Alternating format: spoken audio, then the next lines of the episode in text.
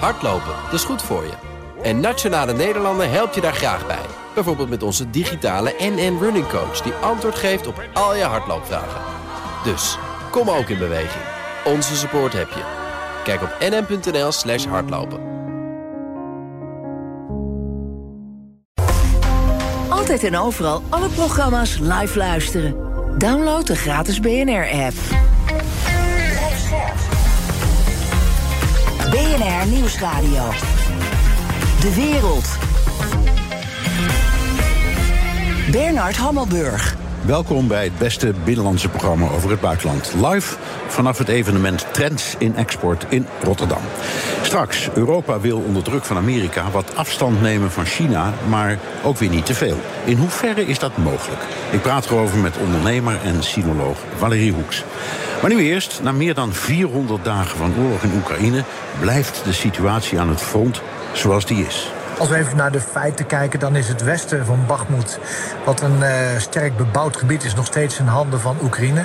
En ze kunnen nog steeds gebruik maken van uh, twee wegen, uh, waarbij ze in en uit de stad kunnen komen. Dus de omsingeling is nog niet compleet. En delen van de stad zijn nog in handen van Oekraïne. Zegt oud-commandant der landstrijdkrachten Mart de Kruif. Is de status quo een voordeel voor Rusland of juist voor Oekraïne? Ik praat erover met Uri Rosenthal, oud-minister van Buitenlandse Zaken. Welkom. Goedemiddag. Goedemiddag. In uw eigen uh, stad, in Rotterdam? Ja, dat is even wennen ja. bijna. Ja, nou, ja, het is uh, fijn dat we hier mogen zijn, zou ik Zo maar is zeggen. Ja. Als we naar die Oekraïnse oorlog krijgen, wat is uw oordeel? Dat uh, het toen we in februari vorig jaar die invasie hadden, werd er gepraat over het zou wel eens een paar maanden kunnen zijn. Het is nu al meer dan een jaar, zoals u het ook zegt. En uh, de vraag is, hoe lang gaat dit nog duren voordat er uh, oorlogsmoeheid en dat soort zaken gaat toeslaan? Ja, en wat ook kan toeslaan is de, de, het teruglopen van de bereidheid onder de bevolkingen in de westerse landen. In Amerika zie je het al een beetje, om het te blijven financieren. Dat is een van de, van de punten die aan de orde zijn. En uh, wat dat betreft uh, wacht iedereen nu eigenlijk toch op, eigenlijk merkwaardig om dat te zeggen, op een lenteoffensief. Ja. En op een soort van doorbraak om in elk geval uit die padstelling te komen. Ja, daarover sprekende, uh, er is al heel lang, ik geloof al acht maanden, wordt er gestreden om Bakhmut. Ja. Dat bestaat eigenlijk niet meer, het is alleen maar een ruïne en een symbool.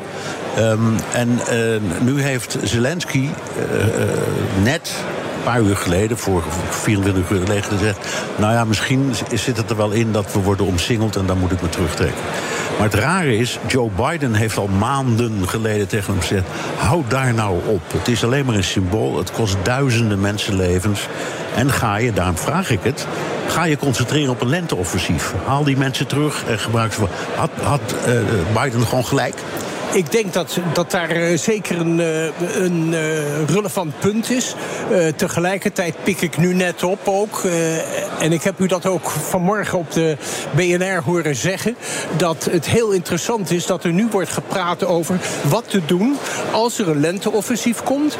En Zelensky's troepen inderdaad dicht tegen de Krim aankomen. Ja, ja want hij heeft gezegd, dan in dat geval zou ik willen overwegen om over die Krim over daarover te onderhandelen. Met andere de Krim laten vallen. Ja, en, en daar, daar zit dus uh, voor mij uh, wel het punt dat als we dan naar de grote machten in de wereld kijken, aan de ene kant de Verenigde Staten, aan de andere kant China, dat beide dus kennelijk toch een paar rode lijnen hebben getrokken. Ik kan me niet aan de indruk onttrekken, om het voorzichtig te zeggen, dat uh, Amerika toch wel aan hem heeft laten weten: ga niet de oorlog op de Krim aan. Want dat is een brug te ver. Ja, en aan de Chinese kant dus al eerder die rode lijn van die uh, gebruik uh, Poetin geen nucleaire avonturen. Nee. Um, nee, dat klopt. Dat hebben ze inderdaad. Um, nou is het zo dat als je een westerse minister van Buitenlandse Zaken, zoals u bent geweest, op dit moment vraagt: moeten ze niet zoeken naar een compromis? Ook, ook territoriaal, dan is het antwoord ook van Wopke Hoekstra... want ik heb het hem een tijd geleden zelf nog gevraagd... daar gaan wij niet over, daar gaat Oekraïne over. En dan denk ik, zeker na wat u nu zegt... er wordt vast vanuit Washington toch ook wel een beetje druk uitgeoefend. Ik vind dat een flauw antwoord. Want of je bent solidair en zegt, jongens, tot het einde. Of je zegt, je moet, je moet concessies gaan doen. En dan moet je dat ook openlijk zeggen. Dus wat is de achtergrond van dit beleid? Ik denk dat het uh, ermee te maken heeft dat uh, in de diplomatie wordt natuurlijk altijd uh, diplomatieke taal gesproken. En wat er in de backchannels gebeurt, in de, zeg maar in de stille diplomatie, dat wordt meestal niet, ja, dat blijft stil. En ik ga ervan uit dat er in die stille diplomatie veel gebeurt. Zowel aan Amerikaanse als ook aan Chinese kant. En ja, ik hoorde niet zo lang geleden ook weer iemand zeggen, een uh, voormalige stafchef van Duitse Bundesweer, die zei tegen mij: Het gaat er uiteindelijk zo uitzien. Uh, Amerika en Rusland zitten tegenover elkaar. Oekraïne zit erbij, mag meepraten. En Europa betaalt. Nou ja. En wat betalen wij dan? Ik moet letterlijk. Op zijn minst voor de wederopbouw. Ja. En waarschijnlijk is het ook zo dat naarmate die oorlog langer gaat duren, de druk vanuit Amerika op Europa om toch weer nog meer te doen aan militaire uitgaven en militaire steun aan Oekraïne dan nu al het geval is, dat die druk alleen maar zal gaan toenemen. Ja. En op dat punt kijken we natuurlijk ook vooruit naar lange oorlog, nu al ruim een jaar. Stel je voor dat het zo lang duurt dat werkelijk de hitte van de Amerikaanse presidentsverkiezingen ook aan de orde gaat komen, dan wordt dat ook een factor. Ja. En dan gaan we dus praten over weer het bekende thema van bijvoorbeeld Amerika, dat zegt Amerika first. En in het internationale domein betekent dat dan voor je het weet ook een zekere isolationistische trend. Ja, ja. komen we straks nog even op terug. Ja. Eerst even de inspanning zoals wij die nu doen. Er wordt nu inderdaad gekeken naar uh, wederopbouw. Hè. Nederland ja. heeft nu ook een, een speciale, uh, ik zal maar zeggen, commissaris die zich daarin gaat verdiepen. De Chinezen hebben ook laten horen dat ze eigenlijk wel belangstelling hebben om daar aan mee te helpen. Er gebeuren allerlei interessante dingen. Maar het meeste wat je hoort gaat over wapens. Um, wij hebben dus enorm veel wapens uh, toegezegd. Het begon met helmen waar we een discussie over hadden. En het eindigde met een discussie over gevechtsvliegtuigen. En zelfs die worden nu geleverd. Ja. Um, de Russen krijgen weer heel veel wapens van uh, Noord-Korea en uit Iran. Um, wie, wie, is, als je kijkt naar dat, uh, naar dat evenwicht, wie is daar nou uiteindelijk de winnaar van? Dat is voor mij moeilijk te zeggen.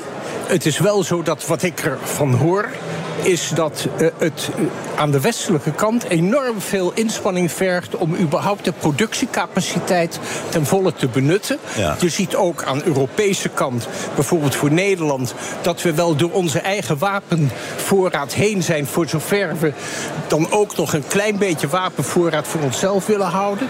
Dus voor Nederland geldt al dat wij het vooral moeten hebben nu van financiële steun aan landen die dan wel wapens kunnen leveren. Ja. Kortom, uh, het is geen uh, grenzeloze. Nee, nee, we, hebben on, we zijn onszelf aan het cannibaliseren. Ja, en, en aan de Russische kant geldt inderdaad wat u zegt. Uh, Noord-Korea schijnt te leveren.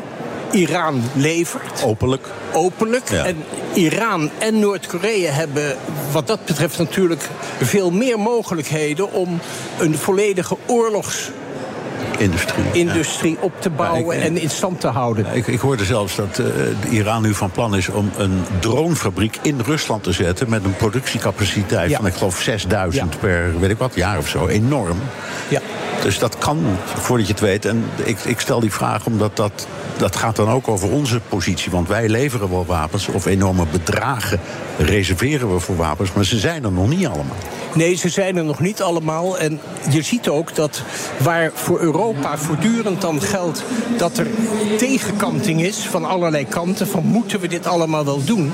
Gaat het aan de Russische kant juist vanuit een hele andere invalshoek. En je ziet dus ook op het ogenblik dat de connecties de relaties tussen van Rusland met bijvoorbeeld Iran en ook Noord-Korea zien de ogen sterker worden. Ja. En dat is dus niet alleen maar dan wapens, maar het is veel meer dan dat. Het is gewoon dat Rusland, Iran en Noord-Korea veel meer aan zich bindt dan wij bij wijze van spreken ooit voor mogelijk hebben Ja, gehouden. ja, je ziet dus een nieuwe as zie je ontstaan, als het ware. Net als eh, in de Tweede Wereldoorlog. Zeker. Oké, dit is BNR De Wereld, live vanaf Trends in Export in Rotterdam. U hoort de trends op de achtergrond. Mijn gast is Uri Rosenthal, voormalig minister van Buitenlandse Zaken. De eh, economische vergeldingsmaatregelen tegen de EU en, en vooral de bezorgdheid dat China Rusland tegemoet komt in de, in de oorlog, ja, dat is eigenlijk eh, eh, on- onvermijdelijk als onderwerp. Het is, het is een heel lastig schaakspel. Hè. We hebben natuurlijk China nodig. Tegelijkertijd zijn we toch ook nerveus over de groeiende militaire ambities en, van Beijing. En wat we nu met China moeten is niet echt duidelijk. We staan eigenlijk met onze Europese rug tegen de Chinese muur. Dat was eh, BNR's eigen Europa-correspondent Stefan de Vries. Ehm, meneer Rosenthal, eh, de rol van Europa in dit conflict is fascinerend. Eh, Europa wil minder afhankelijk worden van China. Ehm, maar ook weer niet zo fel tegen China ingaan als Amerika dat wil.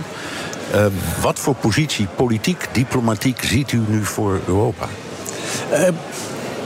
Interessant vond ik eh, de mededeling van Ursula von der Leyen van de Europese Unie, die dus naar eh, Beijing is. Ja. Samen met Macron. Met, met Macron, ja. En zij heeft gezegd: wij praten niet over het ontkoppelen, maar we praten over het verlagen van de risico's.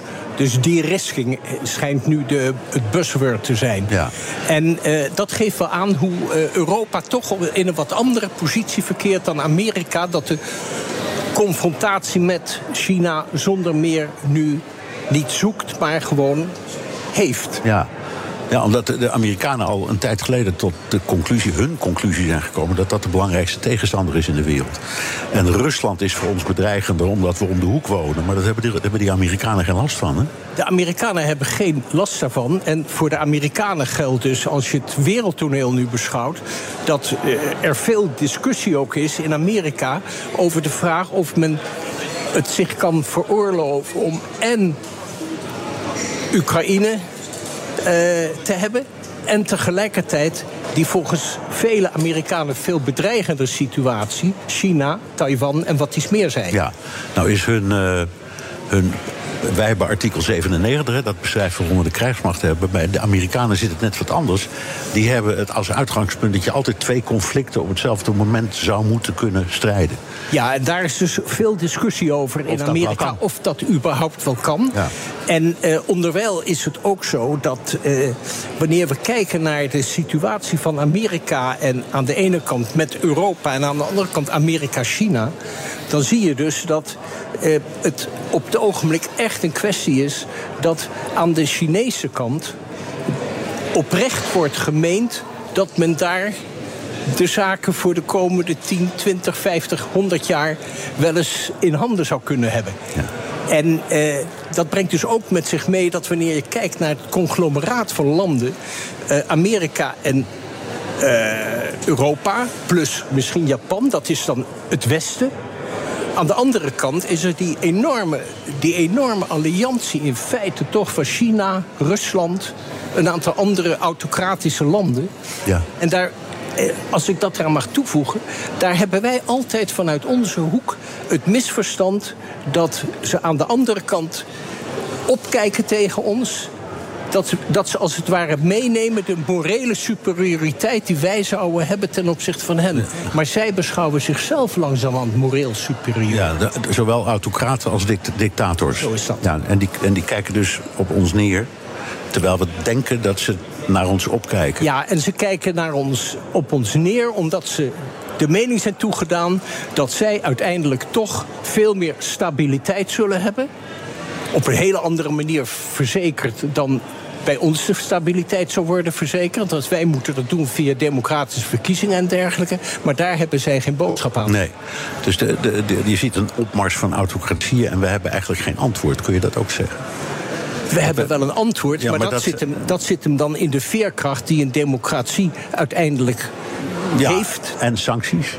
En sancties, maar sancties is dus ook een kwestie van of je economisch zoveel sterker bent dan de ander, dat die sancties inderdaad wat vermogen te doen. En als het om Oekraïne gaat en Rus, de sancties tegen Rusland, Rusland verkoopt zijn olie gretig aan vele andere landen in de wereld. Zeker. En, ze, hebben, ze hebben gisteren een staatsleding aangekondigd. In de hoop dat die helemaal wordt verkocht aan China en India. Dus je ziet dat ze zich naar het oosten wenden. Ja. ja. En dat, dat is echt een teken, hè? Dat is zeker maar een teken. betekent ook dat je, dat je ze niet kunt grijpen. Ja, kijk, eh, interessant vind ik vooral ook wat er gebeurt, gebeurt bijvoorbeeld in de allianties die er aan die kant zijn, waar wij veel te weinig aandacht aan besteden. We hebben al heel lang de zogeheten Shanghai Cooperation Organisatie. En daar zitten in dus samen China, Rusland, India en Pakistan. Beide aardvijanden van elkaar. Zeker. Ja. En dan vervolgens blijkt nu dat ook Iran aanschuift, Saoedi-Arabië aanschuift. Kortom, ja, die het is een machtsblok van je welst. Die hebben na uh, uh, opmerkelijke bemiddeling van Xi Jinping, notabene... Weer, uh, die praten weer met elkaar, Saudi-Arabië en Iran. Even over Iran, tenslotte. Want ja. um, u, u, bracht een pamflet mee, zal ik maar zeggen. Manifestvrij Iran. Het is een onderwerp dat, waar wij ons ook heel veel mee bezighouden. Wat is hier de achtergrond van en wat denkt u en wilt u ermee bereiken?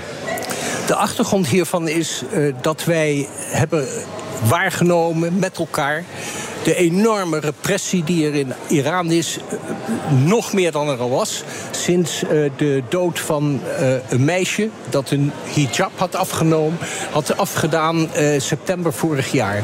Dat heeft geleid tot enorm veel demonstraties en wat is meer zei, en navenante repressie aan de kant van, de, van het regime. Ongekend.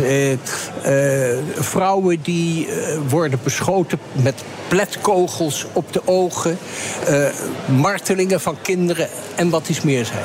Die uh, demonstraties en wat is meer zij, hebben een vorm aangenomen die groter is en intenser is dan er ooit eerder in Iran zich heeft voorgedaan in de 44 jaar Ayatollah-regime. Nou, tegen, tegen de Shah wel hoor. Toen was het ook tegen de Shah. Eh, ja. Zeker, maar waar het de Ayatollahs betreft, om de tien jaar van die erupties, maar nu veel sterker en steviger. En volgens velen is het zo dat dat regime nu echt aan fundamenteel legitimiteitsverlies leidt. Nou, wij zeggen dan, wij moeten een steuntje in de rug geven aan al die dissidenten, ook in de diaspora en in Iran zelf. En dat doen we op instigatie van de Iraanse dissidenten zelf, die, dat, die daarom vragen. En om die reden hebben we dus een comité opgericht, Comité Vrij Iran, met een, aan, eh, met een aantal oud-politici en anderen, Maxime Verhagen, Barbara Visser, ook anderen. En buitenland? En ja, en uh, wij uh, proberen vooral ook uh, met andere, op, in andere landen tot uh, verdere stappen te komen. En heel concreet op dit ogenblik speelt natuurlijk de vraag of de uh, revolutionaire garde op de terroristenlijst moet worden geplaatst.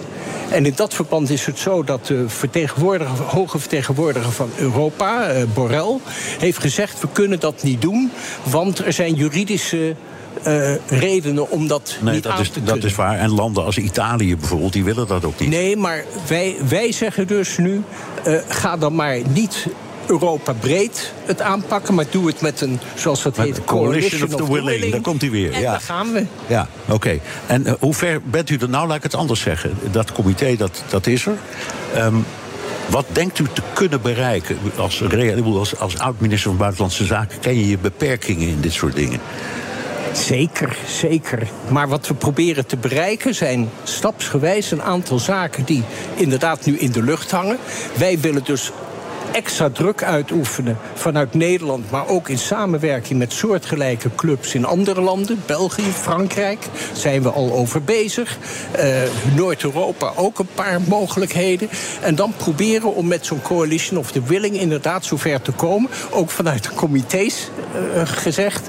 Uh, om er zover toe te komen dat inderdaad die revolutionaire garde op de terroristenlijst wordt geplaatst.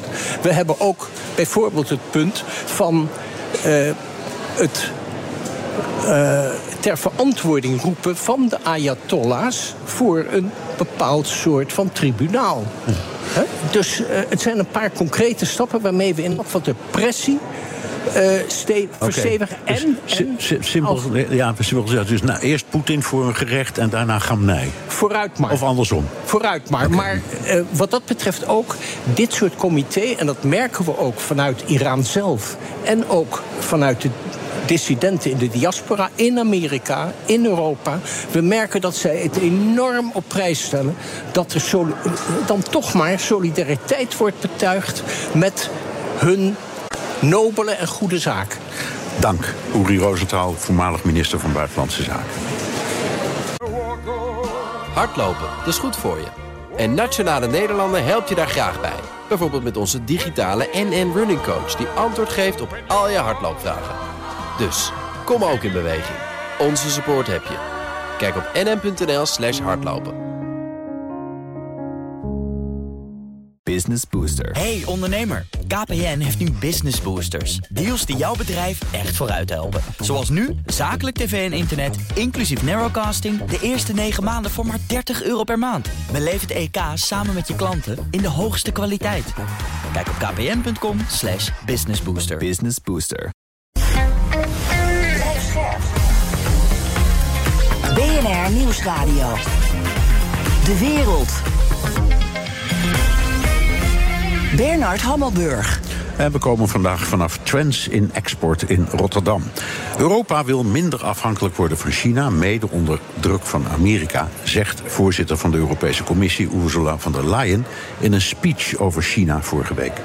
Our relationship with China is one of the most intricate and important anywhere in the world. But it's clear that our relations have become more distant and more difficult in the last few years. We've seen a very deliberate hardening of China's overall strategic posture for some time, and it has now been matched by ratcheting up of increasingly assertive actions. Maar de Chinese economie is 18% van de totale wereldeconomie, zeg maar een vijfde, dat is een hoop. En Europa en China zijn met elkaar verweven. Kan je dat ontkoppelen? Ik praat erover met Valerie Hoeks, sinoloog en ondernemer bij China Inroads. Welkom. Dank je, Fijn je terug te zien. Um, Eurocommissaris eh, van der Leyen en de Franse president Macron zijn op dit moment samen in China. Uh, nou weten we dat uh, China niet zo gek is op de Amerikanen. Hoe kijken ze naar Europa? Ja, um, je kan wel zeggen dat er een charme-offensief wordt, uh, is afgekondigd in China. Xi Jinping verlaat zelfs de hoofdstad om te gaan dineren met Macron in Guangzhou, in het zuiden van China. En dat mag je wel zien als een teken van enthousiasme voor hun bezoek. Ja, maar goed, wat zegt dat over de verhouding? Dat Macron is natuurlijk een, een, die heeft de moeite genomen om te komen. Dat is zelf wel iets bijzonders in deze situatie. Maar um, als je naar Chinezen op straat kijkt, dan lopen ze in Amerikaanse kleding. Ik noem maar wat. Ja. En, hè? Dus de, de, de, hoe, hoe kijken de mensen naar Europa? Nou, ik was er zelf een paar weken geleden weer voor het eerst. Um, het, anti, um, ja, het negatieve sentiment over uh, Amerika is echt voelbaar. Ja. Maar Europa is in die zin nog relatief neutraal. En men realiseert zich ook dat Europa is gewoon de grootste handelspartner van China. Dus we kunnen hoog of laag springen, maar we zijn gewoon met elkaar getrouwd, feitelijk. Ja. En we moeten met elkaar door één deur. Ja, ja. Uh, wat voor belang heeft Xi? Uh, want je zegt heel terecht, hij laat zien in de manier waarop hij Macron ontvangt, bijvoorbeeld, dat hij uh, beleefd is en, en nieuwsgierig. Wat wil hij? Hij wil dat de handelsbetrekkingen verder worden aangehaald. Um, kijk, wij zijn aan deze kant uh, bezig om meer onafhankelijkheid te creëren van China. Maar we zijn op uh, veel, veel manieren verweven met elkaar. Um, China hoopt er natuurlijk op dat wij niet de route van Amerika volgen. En uh, ja, voor de third way, zoals zij dat noemen, kiezen. Dus ze willen handelsbetrekkingen. Ze hebben ons elkaar nodig voor hun eigen ontwikkeling op hoogwaardig technologisch gebied. Ja. Um, als je kijkt naar onze afhankelijkheid van China. Ik, geef vaak het voorbeeld van de Amerikanen die, ik geloof, 90% van al hun antibiotica in China kopen of laten maken. Dat geeft een beetje een idee hoe het zit. Um, Volkswagen is geloof ik de grootste. De 50% van alle, de hele Volkswagen-productie is in China. Dus hoe, hoe, afhankelijk zijn wij van China? Ja, wij zijn zeer afhankelijk van China. Uh, jij noemt een paar voorbeelden. Uh, de zonne-energie is natuurlijk het voorbeeld waar nu 93% van die wafers die nodig zijn voor de productie daarvan uh, uit China komen. Maar ook ehm, zeldzame aardmetalen komen 63% uit China. Dus dat zijn allemaal hele kritische sectoren waar we goed naar moeten kijken. maar China is niet alleen een vragende partij, zoals dat jaren is geweest, het is ook steeds meer een biedende partij. En ehm, ja, ik denk dat wij ehm, in die zin zeer afhankelijk zijn van China. Alleen al iedere consument uh, is afhankelijk van China. Als je, als je, dat zou ontkoppelen, dan zouden wij worden geconfronteerd met enorme inflaties. Uh, en tekort aan gewoon simpelweg heel veel producten. Ja, ja, echt schroefjes en moertjes tot de meest geavanceerde apparatuur. Allemaal daar vandaan. En hoe is het andersom? Ik bedoel, als, als, als, als ik mijn telefoon openmaak, dan staat daarin assembled in China. Zien de Chinezen dat ook van ons, dat soort dingen? Ja, wij zitten op een ander niveau. Um, um, ik werk bijvoorbeeld nu eh, aan een project in de eh, varkensgenetica. Ja. Um, en je ziet heel duidelijk dat uh, China een soort plan heeft afgekondigd om een stabiele productie van varkensvlees te kunnen aan, uh, aanbieden voor de food security. Nou, uh, daarin zijn wij echt nog leidend. Um, en die technologie brengen wij dus naar China. En dit is maar één voorbeeld, maar je hebt dat in de afvalverwerking, in de voedselsortering, uh, you name it. Brengen wij toch nog steeds die hoogwaardige technologie naar China. Ja. Dus ze zijn ook afhankelijk van ons. Het is niet alleen maar dat wij afhankelijk zijn van hun. Nee, het gaat echt twee kanten op. Het is een soort van verstrengeling. Ik kom er direct nog wel even over terug. Maar kun je, kun je zeggen, als je nou Europa naast Amerika legt in de relatie met China, dat um, Amerika het land van de confrontatie is en Europa het, het, het rijk van het compromis? Ik denk dat we dat nog moeten gaan zien. Um, kijk, als ik, ik kijk, praat natuurlijk heel erg vanuit mijn uh, businessachtergrond. Ik zit met bedrijven om tafel die zitten wel degelijk nu met vraagstukken van hoe gaan we onze business uh, in China verder inrichten. Ja. Uh, de onzekerheid is er natuurlijk. strategische sectoren waar we um, voorzichtiger mee moeten omgaan. Maar wat is strategisch? Ja, dat is een beetje blur. Dat nou ja, nee, maar het voorbeeld dat je net gaf over iets voor de voor varkens. Um, in China. Dat is heel groot, want dat, dat, de, de, hoeveelheid varkens in China is gigantisch. Dus ik, dat, dat zou je dus ook strategisch kunnen noemen. Dat zou strategisch kunnen zijn. En dat kan ook tot gevolg hebben handelsbarrières om ook die technologie te beschermen. Maar het gaat ook over data die over de grenzen heen gaan. Is dat nog mogelijk straks? Ja. Um, geld terughalen uit China. Want vergeet niet, dat is misschien wel een van de belangrijkste redenen voor bedrijven om in China actief te zijn. Zij willen uh, in China om te draaien om dat geld weer te kunnen herinvesteren in hun eigen RD. Ja. En dat is hard nodig om zelf weer hier door te kunnen groeien. Maar dan moet je, moet het, wel, moet je het wel terug kunnen halen. Precies. Ja. Dit is BNR de Wereld. Mijn gast is Valerie Hoeks, sinoloog en ondernemer bij China in Roads. Um, je helpt dus uh, bedrijven in China. Um, wat merken ze in China over de onrust aan onze kant? Um, nou, je merkt dat COVID uh, gewoon een enorme impact heeft gehad. Hè. Er is zeer beperkt contact geweest. Um, wij hadden het drukker dan ooit, omdat je dus continu bezig bent om uh, miscommunicatie, uh, die gaten te dichten. Nu merk je een enorme um, ja, opleving. Iedereen stapt in het vliegtuig. Al mijn klanten zijn bijna geweest naar China inmiddels. Want het is heel hard nodig. En um, in die end gaat het toch om uh, ja, die dialoog gaande houden. Ook al kijk je op een heel andere manier naar de dingen. Ja, en het, uh, het verhaal van het kan net zo goed uh, via een videoverbinding... dat blijkt ook hier weer onzin te zijn. Je moet er echt heen. Ja, natuurlijk hebben we dat op die manier moeten doen... maar dat kon niet anders. Maar je ziet hoe blij mensen zijn dat je weer komt. Ja, nou, het is een beetje mijn privé-hobby. Maar toen het allemaal begon, hadden we het over het nieuwe normaal. En ik riep steeds, het oude normaal komt terug zodra we kunnen. En Zeker. dit is is een voorbeeld, toch? Zeker, ja. ja. Um, als uh, zaken doen met China riskanter wordt, uh, dan kun je ook kijken naar India. Dat doen ook heel uh, veel uh, bedrijven. Dat heeft net zo'n grote afzetmarkt. Het heeft tegenwoordig evenveel inwoners. Dus wa waarom, waarom hechten bedrijven zo aan China? Ik denk dat we niet moeten onderschatten hoe uh, ecosystemen binnen bepaalde sectoren zich hebben ontwikkeld. Dus um, uh, als je in de electronics zit, dan kan je misschien nog relatief eenvoudig zeggen: Goh, ik vind inderdaad een bedrijf in China dat dat doet. Maar als het al iets complexer wordt, dan is het heel lastig om je hele operatie te verplaatsen. Dat gebeurt dus ook nauwelijks. Wat ik wel zie is dat klanten in de gevoelige sectoren eh, de klanten daarvan, die gaan diversificeren.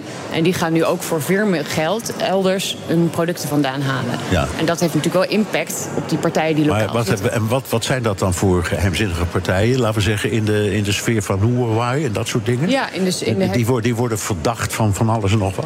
Nou, eh, de semiconductor is natuurlijk eh, heel duidelijk nu aangetekend als een hele gevoelige eh, hoek. Ja. Dus je merkt dat klanten die eh, alles sourcen binnen China gaan ook nu achter hun oren krabben van goh, waar moeten wij heen? Ehm, ik denk wel dat we eh, ook heel goed moeten kijken van oké, als je dan diversificeert, ehm, wat betekent dat dan feitelijk? Want in praktijk komen wij ook gek genoeg tegen dat je dan in Vietnam belandt alsnog bij een Chinese eigenaar van een fabriek. Ja. Zij kennen het trucje al. Ja, ja begrijp ik. Ehm, je hoort ook vaak dat het niet zo. dat als er iets is waar jij van weet, dat het heel lastig is om daar tussen te komen in China als je zaken wil doen. Ehm, je hebt dat, heel veel bedrijven, daar zit staatskapitaal of staatstoezicht op. Dus je hebt voortdurend het idee dat, je, dat er wordt meegekeken vanuit eh, eh, Beijing. Kun je, op, kun je in, in een concurrentiepositie daarvan winnen? Ja, het is grappig hoe je dat zegt. Hè? Dat, er, dat eh, je het gevoel hebt dat, je wordt, dat er wordt meegekeken. Dat wordt in China zelf ook als, ook als iets positiefs gezien. Want eh, het hele politieke systeem is erop ingericht om een sturende rol te hebben eh, in de markt. En dus ook een ondersteunende rol. Ehm, dus al die pa- partijsecretarissen die tegenwoordig aanschuiven, eh, eh, kunnen ook een hele goede tool zijn voor bedrijven om beter te navigeren. Want als er iets moeilijk is in China, is het om te monitoren wat er aan legislation, nieuwe wetgeving eh, gebeurt. Kijk maar naar bijvoorbeeld ook China het beleid met decarbonization. Hè. Die willen ook. ehm, dan, dan sluiten er gewoon plotseling fabrieken. Ja, als daar al jouw producten vandaan komen, ben je daaraan overgeleverd. Ja, maar dit klinkt toch alsof je zegt het is een dictatuur... dan kan de dictator maar beter bij je aan tafel zitten. Ja, ja. zo kan je het toch deels uitleggen. Kijk, het heeft altijd twee kanten. En ehm, eh, wij zien in praktijk inderdaad, en dat is denk ik de grote vraag waar wij met klanten naar kijken, van waar zit nou jouw toegevoegde waarde? Dus eh, inderdaad, als je een lokale speler bent en je krijgt eh, steun van de lokale overheden. Ehm, en je, bent, hey, je legt het af ehm, als buitenlandse partij tegen die lokale clubs, dan heb je niet gegarandeerd eh, winst. Waar misschien 15 jaar geleden jij als buitenlandse partij een bepaalde status had. Ehm, die tijd is echt voorbij. Dus je moet concurreren, je moet innoveren. Maar ik geloof ook dat die lokale concurrentie je juist uitdaagt om die innovatie op te zoeken. Dat zien we echt gebeuren bij onze klanten. Als je dat niet doet en als je daar niet aan meedoet en de deuren sluit naar China, dan kom je diezelfde concurrenten straks misschien hier in Europa. Oké, en dan ook even een open deur, die moeten we dan toch vragen. Is dat niet gewoon ook het stelen van intellectueel eigendom? Die, die mega nieuwsgierigheid naar technologie en ga maar. Ja, nou dat is natuurlijk een heel groot onderwerp. Ehm, ik blijf erbij, en als ik kijk naar hoe wij werken met onze klanten, eh, je, kan, je hebt heel veel zelf in de hand. Dus de vraag is hoe bescherm je je know-how? Tot welke informatie hebben mensen ehm, eh, bereik en toegang? Ehm, eh, en als je dat goed in de smiezen houdt en je zorgt dat je engineering en je key technology hier in eh, Europa zit, dan kan je een heleboel doen. Maar je moet lokaliseren in China, anders red je het gewoon niet meer. Nee. Blijft het de moeite waard om te investeren in dat land? Want, want alles neemt toe, de levensstandaard neemt er toe, de lonen gaan omhoog. Er is voor het eerst in 4000 jaar een middenklasse die kan kopen. Dus is het nog wel de moeite waard? Ja, nou ja, China is, eh, is eh, ongeveer de helft van onze eh, wereldmarkt mo- momenteel als afzetmarkt. Ik denk dat we case by case moeten blijven kijken of hè, hoe je die vraag beantwoordt. Wij stellen met klanten ook de vraag van wat zou het nou betekenen als je de deuren sluit naar China. En we zien in praktijk voorbeelden als, goh, je zit dan dus niet aan tafel. Je weet dus niet van die laatste ontwikkelingen. Ehm, eh, dat is absoluut een nadeel. Maar ook wat gewoon heel een belangrijke driver blijft, is de omzet die je binnenhaalt in China. Dat is soms al 20% van de groepsomzet. Die kan je herinvesteren. Ehm, Als, je je geld eruit kunt halen. ja, zeker. Maar goed, daar, daar, dat monitoren wij dus. Hè. En vooralsnog kan dat. Het is een zeer bureaucratisch proces, maar het kan. Eh, maar je moet wel de kennis en expertise in huis halen... om te weten hoe je dat moet doen. Ja. Nog iets wat eh, ik altijd fascinerend vind. Eh, heel lang was China, in geval zakelijk, maar ook wel in andere opzichten, een soort belovend, beloofd land. Daar gebeurde van alles, was in ontwikkeling, had vreselijke tijden meegemaakt. De culturele revolutie was allemaal achter de rug. Het ging open, je had wel perestroika, maar nog geen glasnost. Maar toch interessant. Ehm, En dat is omgeslagen in een duidelijk anti-Chinees sentiment. Hoe komt dat? Nou ja, ik denk dat wij uh, wakker geschud zijn. Um, en we hebben in de tijd van Deng Xiaoping nog gehoopt dat het een soort van enorme democratie zou worden. Uh, we zijn wakker geschud door het, uh, ja, ook het hele assertieve beleid van Xi. met alles wat erbij komt kijken. En wij streven absoluut een andere ideologie na.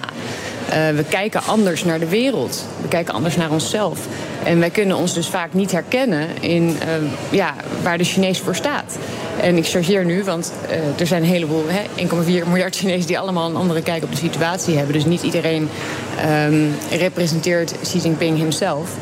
Maar ik denk wel dat dat de kern is. En uh, ondanks dat is het zo belangrijk, en dat kan nu weer, om die dialoog aan te blijven gaan. En om te blijven vragen en te blijven begrijpen hoe mensen naar de dingen kijken. Want een van de gevaren is dat we toch een heel eenzijdig beeld krijgen hier in Nederland van hoe de situatie daar is. Zonder te willen bagatelliseren.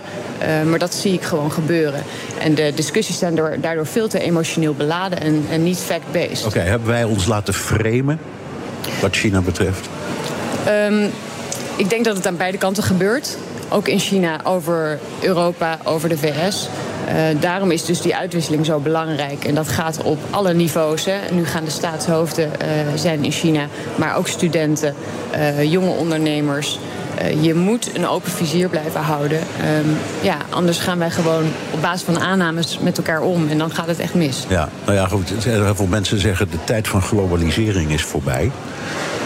Dus ja. dit zijn allemaal anti-globaliserende ontwikkelingen. Klopt. En ik denk ook en, dat we een en, curve... en als ik jou begrijp, zeg je, die moet ik, dat moet ik ontraden. Je moet globaliserend blijven denken.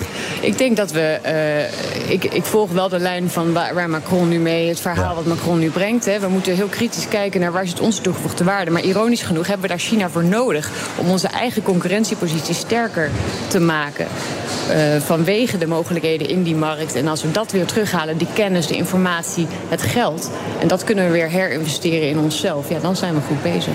Dank. Valerie Hoeks, psycholoog en ondernemer van China Inroads. Graag gedaan. Postma in Amerika. Tijd voor het Amerikaanse nieuws door de ogen van onze correspondent in Washington, Jan Postma. Jan, de rook is weer een beetje neergedaald naar de vorige leiding van Trump. En er is steeds meer kritiek te horen op de zaak die Bragg, die, die, uh, die openbaar aanklager in New York, probeert op te zetten tegen Trump. Ja, die skepsis die was er eigenlijk uh, meteen al. En uh, daarna kwam nog de persconferentie van Bragg, maar daar werd het eigenlijk niet veel duidelijker van. En dus hoor je die skepsis steeds meer. En echt niet alleen bij Trumps bondgenoten, want dat is logisch natuurlijk dat die kritisch zijn. Uh, dit is bijvoorbeeld op CNN. Hier wordt een van de zwaktes uitgelegd. Bragg die wil dat Trump ja, op 34 punten veroordeeld wordt. Hè. En hij vindt dat dat allemaal zwaardere vergrijpen zijn, felonies. Maar om dat te doen moet hij ook bewijzen dat die foute administratie van Trump over dat zwijggeld aan Stormy Daniels en die anderen, dat dat gedaan is om tot een ander misdrijf te komen. Stapelen het ware. Maar hoe, dat legt hij niet uit. Now, the indictment does not specify what that second crime is. You heard the defense lawyers, I think rightly, complaining about that. The whole purpose of an indictment is to serve notice on the defendant of what exactly you're charged with and what exactly you're going to be defending yourself against. En dan is er nog het uh, simpele feit dat dit niet de grootste vergrijpen zijn. Helemaal niet voor een historische zaak, want dat is het natuurlijk. Wordt hier heel vaak uh, herhaald in Amerika tegen een voormalig president. In terms of a case that's being brought against a former president, it's a little underwhelming. Um, there's there's not more to it. Uh, there's not more violations tax violations. Um, there's not an incredible new set of facts that we didn't know about publicly. Ja, dit is eigenlijk allemaal ook een beetje peanuts vergeleken met Trumps rol op 6 januari of in Georgia, waar natuurlijk ook onderzoeken naar lopen. En dit is denk ik ook de prijs die de Amerikaanse media betalen. Voor heel veel speculatie, voor heel hype, dan bouwt het op tot iets wat het dus uiteindelijk niet is. Want er zat niet echt iets nieuws in. Het was een beetje de bekende zaak eigenlijk. En dat doen die Amerikaanse media helemaal zelf. Ja, Fox News is natuurlijk ook kritisch, want het gaat over Trump. Hoor je daar dezelfde kritiekpunten als op CNN? Ja, daar hoor je precies wat CNN ook uh, net vertelt. En, en, ook wat in de grote kranten staat trouwens. Het maakt eigenlijk op dit moment niet zoveel uit wat uh, het kleurtje van het medium is. Uh, ze zeggen allemaal hetzelfde. Alleen wordt er bij Fox dan natuurlijk wel een extra laagje aan toegevoegd. Een soort Trump deep state complotlaagje. en Tucker Carlson bijvoorbeeld, die ziet het niet als het werk van alleen die aanklager Bragg. Nee, hij suggereert dat dit een grote democratische samenwerking is met de media ook om Trump uit de verkiezingen van 2024 te houden. This is the boldest election interference ever attempted in this country's history. And if you doubt that, if you think it's maybe on the level, then we suggest you look carefully at the indictment that was unveiled today. Ja, die aanklacht tegen Trump die is volgens Carlson en velen met hem op Fox het bewijs dat dit echt een groot complot tegen Trump is. En dat is toevallig wat Trump zelf natuurlijk ook vindt. Ja, en slaat Trump hier nou een slaatje uit? Ja, uh, de campagne in ieder geval wel. Die hebben naar eigen zeggen echt miljoenen binnengehaald de afgelopen dagen. Dus op korte termijn zal Trump hiervan profiteren. Hij is nu ook nog duidelijker de koploper bij de Republikeinen. Uh, de lange termijn, nou ja, daar gaan wij het nog wel even over hebben in de podcast ook. Maar voor nu maakt het de Trump-campagne uh, maakt de Trump-campagne van hem echt een politieke gevangene, een martelaar. Um, en, en daar, gaan ze, daar profiteren ze van. Bijvoorbeeld door shirts te verkopen. En daar staat dan een mugshot op van Trump, zo'n politiefoto. Die is te koop voor 47 dollar. En ja, die foto is natuurlijk nep, want er is helemaal geen mugshot gemaakt. Uh, maar daar verdienen ze wel flink geld mee. Innocent staat er groot onder. Nou, uh, een, een mugshot van de kandidaat als campagnemateriaal materiaal. kan het nog gekker, vraag jij je dan af? Jazeker. De grootste verkondiger van dat martelaarschap is congreslid Marjorie Taylor Greene. President Trump is joining some of the most incredible people in history being arrested today. Um, Nelson Mandela was arrested, served time in prison. Jesus, Jesus was arrested and murdered by uh, the Roman government. Ja, Nelson Mandela en, oh ja, Jezus. Jezus, die is ook nog eigenlijk in dat rijtje. Nelson Mandela, Jezus en Trump. Uh, ja, uh, extreem natuurlijk. Waarom laat ik dit nou horen? Ik, ik moet het toch eventjes uitleggen, want het is natuurlijk ook een beetje... is gekkigheid dit. Ik heb hier nog steeds oprechte verbazing over... dat die Marjorie Taylor Greene steeds dingen blijft zeggen... waarvan je denkt, hoe komt ze erbij? En het is toch zo, deze mevrouw is een ster uh, bij, in Trump-kringen. Mensen nemen dit echt serieus, luisteren hiernaar. Niet iedereen, maar wel bij de Trump-aanhang. Ja, en ik hoorde haar in een interview met Leslie Stol van uh, 60 Minutes zeggen dat de, alle democraten zijn pedofielen. Ja, uh, daar was veel kritiek op. Want dat is natuurlijk een heel uh, serieus journalistiek programma. En zij kreeg daar dus een platform. En, en kon daar eigenlijk haar hele verhaal uh, zo doen. zonder heel veel weerwoord. En, en de presentator, de, de interviewer, die, die, reageerde een beetje van. Oh ja, dat je dit nou zo zegt. Hoe kan, kan je dit nou menen? maar dat wordt nu door Marjorie Taylor Greene gebruikt als campagnevideo. in advertenties. Je ziet het overal terugkomen. De Democraten zijn de partij van de pedofielen. En zij zegt dat met grote overtuiging. En ja, er zijn dus mensen die dat ook echt geloven. Dank. Jan Postma, ons correspondent in Washington. Wilt u meer horen over dit fascinerende land? Luister dan naar de Amerika-podcast van Jan en mij.